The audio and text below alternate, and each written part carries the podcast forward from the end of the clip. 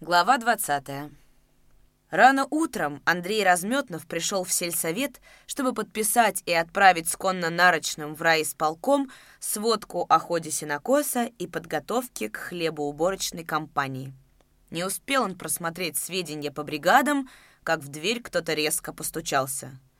«Входи!» — не отрываясь от бумаг, крикнул Разметнов. В комнату вошли два незнакомых человека и сразу как бы заполнили ее — один из них, одетый в новенькое прорезиненное пальто, коренастый и плотный, с ничем не примечательным, гладко выбритым и круглым лицом, улыбаясь, подошел к столу, протянул разметнову каменно-твердую руку. Заготовитель шахтинского отдела рабочего снабжения Бойко Поликарп Петрович, а это мой помощник по фамилии Хижняк. И небрежно через плечо указал большим пальцем на своего спутника, стоявшего возле двери. По виду тот явно смахивал на гуртоправа или скупщика скота, замызганный брезентовый плащ с капюшоном, сапоги яловой кожи с широкими голенищами, приплюснутая серая кепка и нарядный с двумя кожаными махрами кнут в руках. Все безмолвно свидетельствовало о его профессии. Но странно не соответствовало внешнему виду лицо хижняка, пытливо умные глаза — Ироническая складка в углах тонких губ, манера поднимать левую бровь, словно прислушиваясь к чему-то, некая интеллигентность во всем облике, все внушительно говорило для наблюдательного глаза о том, что человек этот далек от заготовок скота и нужд сельского хозяйства.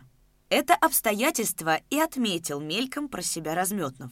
Впрочем, он только бегло взглянул в лицо хижняка и сейчас же перевел взгляд на его непомерно широкие плечи, невольно улыбаясь, подумал. Ну и пошел. Разбойнички как на подбор. Им бы не заготовками заниматься, а где-нибудь под мостом стоять ночушкой да советским купцам деревянными иглами воротники пристрачивать. С трудом сохраняя серьезность, спросил — «По какому делу ко мне?» «Покупаем у колхозников скот личного пользования. Берем крупный и мелкий рогатый скот, а также свиней, птицей пока не интересуемся. Может быть, зимой, тогда другое дело, а пока птицу не берем. Цены кооперативные, с надбавкой на упитанность животного. Сами понимаете, товарищ председатель, что шахтерский труд – тяжелый труд, и нам надо своих рабочих шахтеров кормить как положено, и не меньше. Документы». Разметнов легонько постучал ладонью по столу. Оба заготовителя положили на стол командировочные удостоверения. Все было в полном порядке, штампы, подписи, печати, но Разметнов долго и придирчиво рассматривал предъявленные ему документы и не видел того, как Бойко повернулся к своему помощнику, подмигнул ему, и оба сразу улыбнулись и тотчас же погасили улыбки. «Думаете, липа?» Уже в открытую улыбаясь, спросил Бойко, не ожидая приглашения, свободно присаживаясь на стоявший возле окна стул. «Нет, не думаю, что бумажки ваши липовые. А почему вы именно в наш колхоз приехали?» Разметнов не принял шутливого тона, он вел разговор всерьез. «Почему именно к вам? Да мы не только к вам, ни один ваш колхоз думаем посетить. Мы уже побывали в шести соседних колхозах, купили с полсотни голов скота, том числе три пары старых, выбракованных быков, телятишек, негодных к дойке коров, овечек и штук 30 свинок. «Тридцать семь», — поправил своего начальника, стоявшую у двери плечистый заготовитель. «Совершенно верно, 37 свиней приобрели. И по сходной цене. От вас двинемся дальше по хуторам». «Расчет на месте?» — поинтересовался Разметнов. «Немедленно. Правда, больших денег мы с собой не возим, знаете, товарищ Разметнов, время неспокойное, долго ли до греха. Так мы на этот случай запаслись аккредитивом». Разметнов, откинувшись на спинку стула, расхохотался. «Неужели боитесь, что деньжонки отнимут? Да вы сами у любого можете карманы опорожнить и хозяина из одежки вытряхнуть». Бойко сдержанно улыбался. На розовых щеках его, словно у женщины, играли ямочки. Хижняк сохранял полное равнодушие, рассеянно поглядывал в окно. Только теперь, когда он повернулся лицом к окну, Разметнов увидел на левой щеке его длинный и глубокий шрам, тянувшийся от подбородка до мочки уха. «С войны примету на щеке носишь?» — спросил Разметнов. Хижняк живо повернулся к нему, скупо улыбнулся. «Какое там с войны? Позже заработал». «Тут я и гляжу, не похоже, что от сабельного удара. Жена царапнула». «Нет, она у меня смирная. Это по пьянке», — ножом полоснул один приятель. «Парень ты видный из себя. Я и подумал, что жена поскоблила. А ежели не она, то, видать, по бабьей части досталось. Из-за Любушки». Продолжал Разметнов бесхитростные вопросы, посмеиваясь и разглаживая усы. «А ты догадлив, председатель!» Хижняк насмешливо улыбнулся. «Мне по должности полагается быть догадливым. И шрам у тебя не от ножа, а от шашки. Мне это знакомое дело. И сам ты, гляжу я, такой же заготовитель, как я, архиерей. И морда у тебя не та, не из простых, да и руки не те. Они за бычьи рога, видать, сроду не держались. Благородные ручки, хотя и крупноватые, а с белизной. Ты бы их хоть на солнце поджарил, чтобы потемнели, да в навозе вымазал. Тогда бы я и поверил, что ты заготовитель. А то, что ты с кнутом похаживаешь, это дело пустое. Кнутом ты мне очки не вотрешь. А ты догадлив, председатель, — повторил хижняк, но уже без улыбки. Только догадлив ты с одного бока. Шрам у меня действительно от сабельного удара, только неохота было в этом признаваться. Служил когда-то в белых, там и получил эту отметину. Кому охота вспоминать такое? — а что касается рук, то ведь я не погонщик скота, а закупщик. Мое дело червонца отсчитывать, а не телятам хвосты крутить. Тебя смущает мой вид, товарищ Разметнов? Так ведь я заготовителем работаю недавно. До этого работал агрономом, но за пьянку был снят с работы, и вот пришлось менять специальность. Понятно теперь, товарищ председатель? Вынудил ты меня на откровенность, вот и пришлось перед тобой исповедоваться. «Исповедь твоя мне нужна, как собаке пятая нога. Пущай тебя в ГПУ исповедуют и причащают, а меня это не касается», — сказал Разметнов. Не меняя положения, он крикнул. «Марья, поди сюда!» Из смежной комнаты несмело вышла девчушка, дежурная сельсовета. «Сбегай-ка за Нагульновым, скажи, чтобы на одной ноге был в совете, мол, дело срочное есть», — приказал Разметнов и внимательно посмотрел сначала на хижняка, потом на Бойко. Хижняк недоумевающе и обиженно пожал необъятными плечами, сел на лавку, отвернулся, а Бойко, трясясь как студень от сдерживаемого смеха, наконец-то прокричал высоким тенорком. «Вот это бдительность! Вот это я люблю! Попался, товарищ Хижняк! Попался, как курва щи!» Он хлопал себя ладонями по жирным коленям, гнулся пополам и смеялся с такой непосредственной искренностью, что Разметнов посмотрел на него, не скрывая удивления. «А ты, толстый, чему смеешься? Глядите, как бы вам обоим плакать в станице не пришлось. Как хотите, хотите обижайтесь, хотите нет, а в район я вас отправлю для выяснения ваших личностей. Что-то вы мне подозрительное показываете, товарищи заготовители» вытирая проступившие на глазах слезы и все еще кривя от смеха полные губы, Бойко спросил. «А документы? Ты же проверил их и признал подлинными». «Документы документами, а вывеска вывеской», — угрюмо ответил Разметнов и стал не спеша свертывать папироску. Вскоре подошел Макар Нагульнов. Не здороваясь, он кивком головы указал на заготовителей, спросил у Разметного. «Что за люди?» «А ты сам у них спроси», Нагульнов поговорил с заготовителями, посмотрел на их удостоверение, спросил, обращаясь к Разметнову. «Ну так в чем дело? Чего ты меня звал? Приехали люди заготовлять скот, и пущай себе заготовляют». Разметнов вскипел, но сказал достаточно сдержанно. «Нет, заготовлять они не будут, пока я не проверю их личности. Мне эти супчики не нравятся. Вот в чем дело. Зараз же отправлю их в станицу, проверят их, а потом пущай заготовляют». Тогда Бойко тихо сказал — «Товарищ Разметнов, скажи своей рассыльной, чтобы она вышла из дома. Есть разговор». «А какие у нас с тобой могут быть секреты?» «Делай, что тебе сказано». Все так же тихо, но уже в тоне приказа, сказал Бойко. И Разметнов подчинился. Когда они остались одни во всем доме, Бойко достал из внутреннего кармана пиджака маленькую красненькую книжечку, подавая ее Разметнову, улыбнулся. «Читай, глазастый черт, Раз уже маскарад наш не удался, карты на стол. Дело вот в чем, товарищи.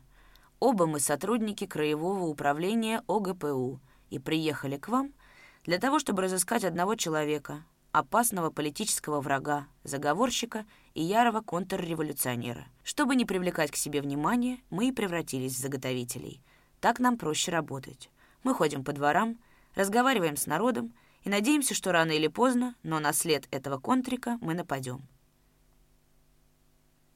«Так почему же, товарищ Глухов, вы сразу не сказали мне, кто вы такие? Не было бы никакого недоразумения!» — воскликнул Разметнов. «Условия конспирации, дорогой Разметнов. Тебе скажи Давыдову и Нагульнову скажи, а через неделю весь гремячий лог будет знать, кто мы такие. Вы, ради бога, не обижайтесь, тут дело не в том, что мы вам не доверяем, но, к сожалению, иногда так бывает, а рисковать операцией, имеющей для нас весьма важное значение, мы не имеем права», — снисходительно пояснил Бойко Глухов — пряча в карман красную книжечку после того, как с ней ознакомился и Нагульнов. «Можно узнать, кого вы разыскиваете?» — спросил Нагульнов. Бойко Глухов молча порылся в объемистом бумажнике, бережно положил на свою пухлую ладонь фотографию по размерам такую, какие обычно употребляются для паспортов. Разметнов и Нагульнов наклонились над столом. С маленького квадратика бумаги на них смотрел пожилой, добродушно улыбающийся мужчина с прямыми плечами и бычьей шеей. Но так не вязалась его наигранно добродушная улыбка с волчьим складом лба, с глубоко посаженными угрюмыми глазами и тяжелым квадратным подбородком, что Нагульнов только усмехнулся, а Разметнов, покачивая головой, проговорил. «Да, дядя не из веселых. Вот этого дядю мы и разыскиваем» раздумчиво проговорил Бойко Глухов, также бережно заворачивая фотографию в лист белой, потертый по краям бумаги, пряча ее в бумажник. Фамилия его Половцев, звать Александр Анисимович. Бывший Исаул Белой армии, каратель, участник казни отряда Подтелкова и Кривошлыкова. Последнее время учительствовал, скрываясь под чужой фамилией, потом жил в своей станице — Сейчас на нелегальном положении, один из активных участников готовящегося восстания против советской власти. По нашим агентурным сведениям, скрывается где-то в вашем районе. Вот и все, что можно сказать об этом фрукте. Можете сообщить о нашем разговоре Давыдову, а больше никому ни слова. Я надеюсь на вас, товарищи. А теперь до свидания. Встречаться с нами не надо, без нужды, разумеется. А если что-либо у вас найдется интересное для нас, вызовите меня в сельсовет днем только днем, во избежание всяких на мой счет подозрений со стороны жителей хутора. И последнее. Будьте осторожны. По ночам лучше вообще вам не передвигаться. На террористический акт Половцев не пойдет, не захочет себя выявлять, но осторожность не помешает. Вообще по ночам вам лучше не передвигаться. А если уж идти, то не одному. Оружие всегда держите при себе — хотя вы, очевидно, и так с ним не расстаетесь. Во всяком случае, я слышал, как ты, товарищ Разметнов, разговаривая с хижняком, раза два крутнул в кармане брюк барабан нагана, не так ли? Разметнов сощурил глаза и отвернулся, будто и не слышал вопроса. На выручку ему пришел Нагульнов. «После того, как по мне стреляли, мы сготовились к обороне». Тонко улыбаясь, Бойко Глухов сказал — не только к обороне, но, кажется, и к нападению.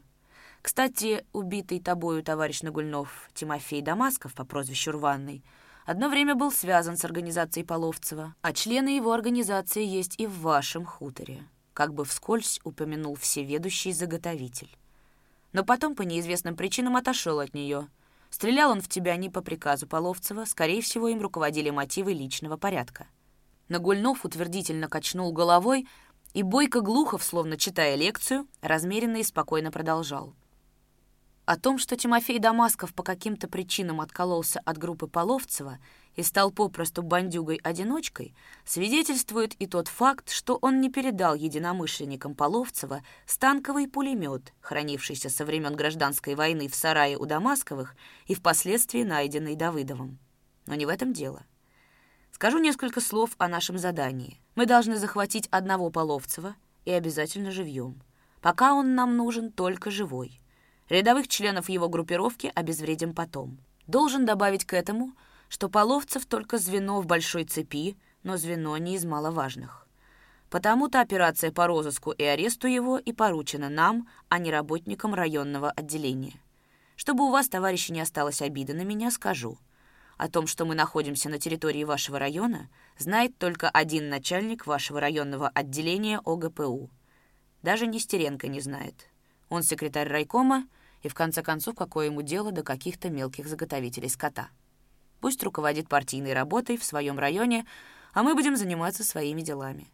И надо сказать, что в колхозах, в которых побывали до приезда к вам, мы благополучно сходили за тех, за кого себя выдаем. И только ты, Разметнов, заподозрил хижняка, а заодно и меня в том, что мы не настоящие заготовители. Что ж, это делает честь твоей наблюдательности. Хотя так или иначе, а мне пришлось бы через пару дней открыться вам, кто мы такие на самом деле, и вот почему. Профессиональное чутье мне подсказывает, что Половцев болтается где-то у вас в хуторе. Постараемся найти его сослуживцев по войне с Германией и по гражданской войне. Нам известно, в каких частях служил господин Половцев, и, вероятнее всего, что он прибился к кому-либо из односумов. Вот вкратце и все. Перед отъездом мы еще увидимся, а пока до свидания. Уже стоя возле порога, Бойко Глухов взглянул на Нагульнова. «Судьбой своей супруги не интересуешься?» У Макара выступили на скулах малиновые пятна и потемнели глаза. Покашливая, он негромко спросил. «Вы знаете, где она?» «Знаю». «Ну?» «В городе Шахты». «Что она там делает? У нее же там никого нет, ни родственников, ни знакомых». Работает твоя супруга?» «В какой же должности?» — невесело усмехнулся Макар. «Работает на шахте откатчицей. Сотрудники наших органов помогли ей найти работу, но она, разумеется, и не подозревает о том, кто ей помог трудоустроиться. И надо сказать, что работает очень хорошо, даже, я сказал бы, отлично. Ведет себя скромно, никаких новых знакомств не заводит, и никто из старых знакомых пока ее не навещает. А кто бы мог ее навещать?» — тихо спросил Нагульнов. Внешне он казался совершенно спокойным, только века левого глаза мелко дрожало. Ну, мало ли кто. Хотя бы знакомые Тимофея. Или ты это совершенно исключаешь? Однако мне кажется, что женщина пересмотрела свою жизнь, одумалась, и ты, товарищ Нагульнов, о ней не беспокойся. «А с чего ты взял, что я о ней беспокоюсь?»